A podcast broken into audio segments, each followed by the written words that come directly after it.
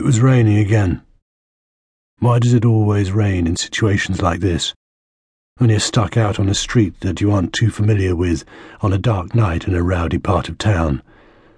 It's like some kind of immutable law, perhaps akin to the strange household hoodoo that ensures you lose one sock from every pair you put in the washing machine, or whenever you put something down it's no longer there in the same place when you go back to pick it up.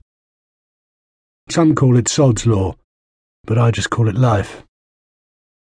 A grey blanket of sky hung over the maze of flat grey streets, the horizon line nothing more than a vague, slightly grey demarcation located somewhere beyond the edge of the city.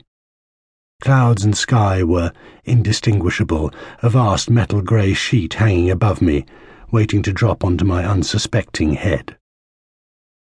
Leeds is a pretty hostile city at the best of times but on the night in question I felt that hostility rushing at me in waves, pulsing through the heavy air and into my mind like a small mental battering ram.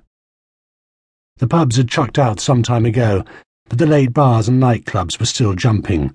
Bass heavy music spilled out onto the slick streets, mixing with the vomit and kebab meat that lay in unappealing, fleshy patches on the glistening footpaths.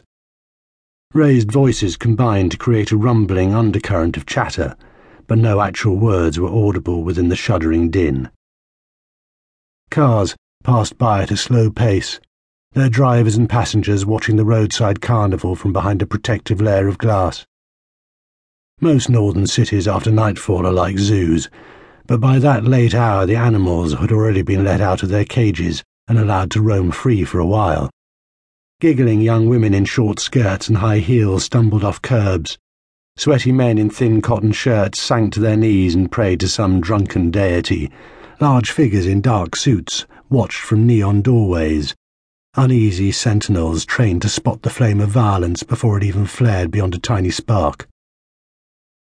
The girl I was waiting for was standing in the doorway of a pub opposite the Metropole Hotel. She was just twenty-one, wearing a fake fur coat over an expensive Japanese designer dress and her feet were clad in the latest pair of Jimmy Choos, bought with her father's money, of course. Despite the suggestion of glamour, the girl was more sauce in the suburbs than sex in the city. She stood in the recess, leaning against the wall, one knee bent and the corresponding foot resting flat against the dirty brickwork. She was smoking a short, hand-rolled cigarette and warbling along to whatever tune was playing inside the pub, her eyes bright from the ingestion of cheap narcotics and expensive alcohol.